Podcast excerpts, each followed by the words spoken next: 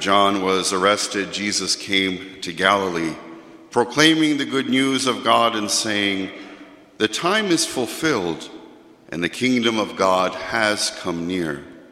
Repent and believe in the good news. As Jesus passed along the Sea of Galilee, he saw Simon and his brother Andrew casting a net into the sea, for they were fishermen. And Jesus said to them, Come, follow me, and I will make you fishers of people. And immediately they left their nets and followed him. As Jesus went a little farther, he saw James, son of Zebedee, and his brother John, who were in their boat mending the nets. Immediately he called them and they left their father Zebedee in the boat with the hired men and followed him. The Gospel of the Lord. So, this is the uh, third and final homily of this latest uh, message series, The Search for Christ Transformation Required. And it's all about this sense that all of us are searching for happiness, for fulfillment, for meaning in our lives, maybe answers to questions that we're struggling with. All of those searches are really rooted in finding Jesus. When we find Him, He gives us the answers. He fulfills our lives. He brings us meaning and purpose. So we're all searching for Jesus. You know, and sometimes we drift away, we search for Him again. In that building that relationship, and when we encounter Him, our lives are different. We change directions because of His love. And in the first homily of the series, I focused in on this point. To find Jesus in our lives, we must bring Him honor, praise, and the gift of ourselves. So often we're searching Jesus, or when we find Him, we're bringing Him, here's the shopping list of things that we need you to do for us. But if we're going to really find Him in that search, we come to give him honor. We come offering ourselves as this gracious gift. In the second homily of the series, I focused in on to find Jesus in our lives, we are brought to him by others who guide us and support us. So we don't try to search and find Jesus on our own. We have family, we have friends, we have parishioners, we have people whom we don't like that will help us find Jesus. And don't say you don't have any on that list, right?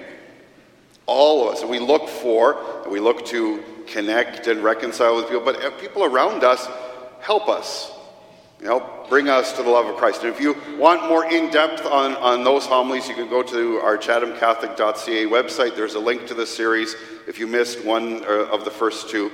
But the focus of, for this last homily is this once we find and encounter Jesus, we cannot help but change direction and bring others to Jesus.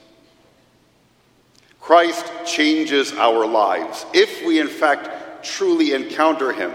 And that's different than just knowing Him, knowing about Him. But to really allow Him and, and, and, and, and, and to connect with Him in a relationship of master and teacher, and we, the students, He as our friend, if we know Him in our hearts, that transforms us. It has to because he is the creator of all things, the Word made flesh. And then in that excitement, in that joy, in that fulfillment, we're sent on, on mission. Uh, in the first, in the, uh, and, and what's this change in direction? We heard in the second reading, and those who buy as though they had no possessions, and those who deal with the world as though they had no dealings with it, for the present form of this world is passing away. What's the change of direction? It's the change in perspective. We live in the world, but we're not of the world. And St. Paul, in this letter to Corinth, but also to us, there is this urgency to focus our efforts on things that don't pass away. We focus most of our lives on things that pass away, like our iPhones, our cars, my bank account that fades away every month, on things around us, even on our church buildings. We focus in too much on things that fade away, that distract us, that waste our time, and overshadows that what lasts forever. What is that? Christ's love, the truth he offers to us, and the gift of eternal life. That can never fade away, and that can never be taken away. Even our very lives fade away. While in this world, you know, people are trying to hang on to the gift of youth with plastic surgery and all these attempts to find secrets to stay young. Just to let you know, it doesn't work. And we get so distracted on that that we forget the beauty of aging. And all the distractions, uh, how great technology is and that, but all the distractions like TikTok and Facebook and all these things that simply waste our time and don't help us grow into who the Lord has called us to and distracts us so much that we forget this sense of mission, this sense of service, this sense of eternal life, of things that do not fade away. And so that's the change in perspective. When we encounter Christ, we end up embracing those things that never fade. That's Him, His love for us, and how we're called to love one another on this journey to the kingdom of heaven. In the first reading, we heard about Jonah. The word of the Lord came to Jonah, saying, Get up, go to uh, Nineveh, the, that great city, proclaim to it the message that I tell you. So Jonah set out and went to Nineveh. Of course, we know the story of Jonah, who's reluctant to, to go, finally convinced by God, going into this massive city with this message of, You've strayed away from God, turn back, or you're done. Not a popular message. He felt unworthy. He felt the mission seemed impossible, and yet finally he went. God called, he answered, and he went to the city and proclaimed, Turn back to the Lord, repent. And what had happened is the whole city did repent. And Jonah had to trust in this overwhelming mission, only given the message that God had sent, send this message to the people, and go into the streets and call for their conversion, call for their change in direction, call them to recognize the things that are eternal, that do not fade away. And it happens. We too are called in the same way. In uh, the gospel, we heard he saw Simon and his brother Andrew casting a net into the sea.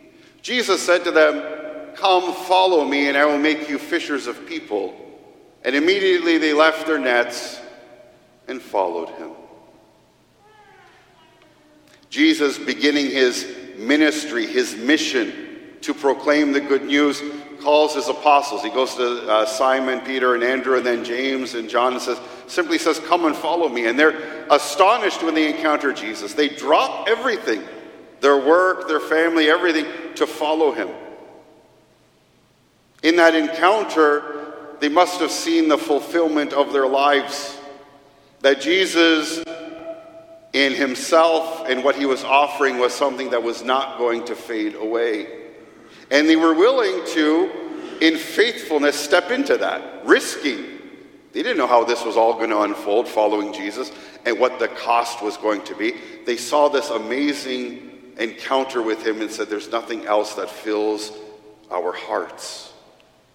And they're called to be fishers of people. They're called to proclaim the good news. Well, later this afternoon, I'm celebrating some uh, baptisms uh, at St. Joseph's, our group baptisms. And are going to be one of the messages I'm going to tell the parents is that we're all called we're all called to be fishers of people. We're all called to follow Jesus and help share that love and to remind people of what does not fade away. And that mission, but that also that grace to be able to fulfill that is given to us through the Holy Spirit. In baptism, strengthened in confirmation. That's the mission we have in our lives to share that joy, to share that love, to share that grace. And it might seem overwhelming, or we might not seem to have the gifts or qualities. Jesus gives us what we need when we need it to fulfill his mission. And by fulfilling his mission, we fully live our lives.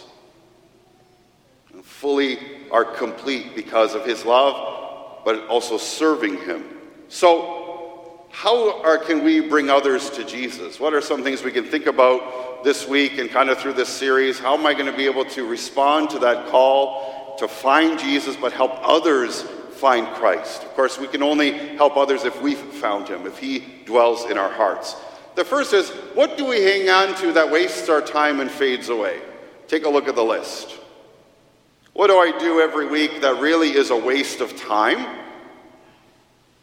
That doesn't uh, enrich my life, doesn't give me strength. What, what kind of things do we waste our time with? It's not to say that we, sh- you know, we should enjoy the gift of our lives, but there's always this waste that we sometimes don't even know until we, you know, we've scrolled through the Facebook updates or gone through TikTok and we've wasted two hours.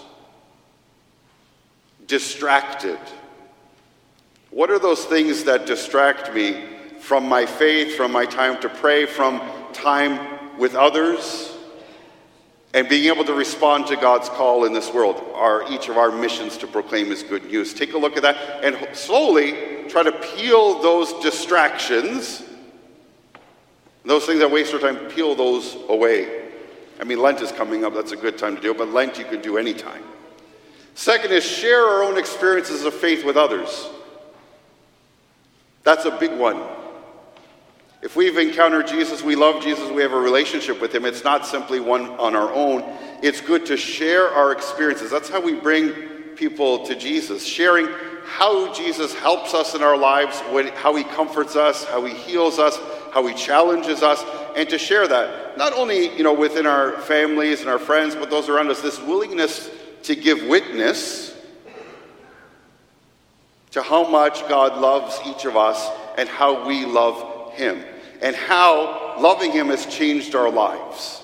I mean, it might not do it from the pulpit, but in the conversations and the opportunities that are, that are there to show that Christ is at the center of our lives. This Christian witness is, is very powerful because what we'll realize is other people will have experienced the same things but have not given words to that. And so that's why small faith sharing groups, all the different opportunities we have in our family parishes, like the Chosen series now, is giving those opportunities to share and to explore how Christ works in our lives and to learn from one another. And finally, faithfulness to mission rather than success.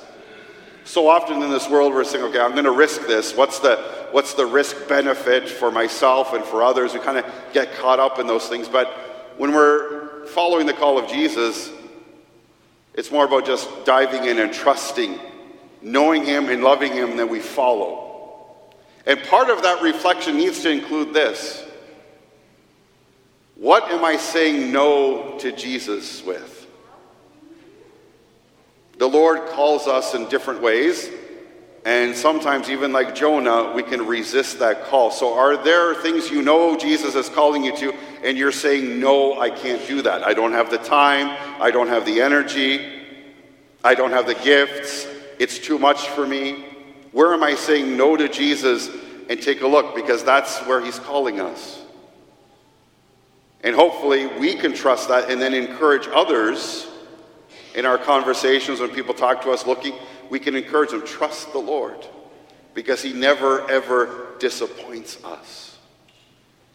So once we find and encounter Jesus, we cannot help but change direction, change priority, focus in on that which never fades away, and bring others to Jesus.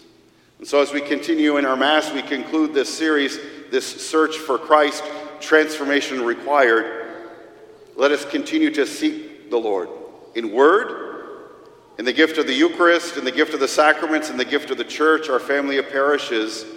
But when we encounter Him and He changes us, we change direction, we change our ways, may we have the courage to be on mission to help others encounter Him, like Jonah, like Peter, like Andrew, like James, like John, like you, and like me.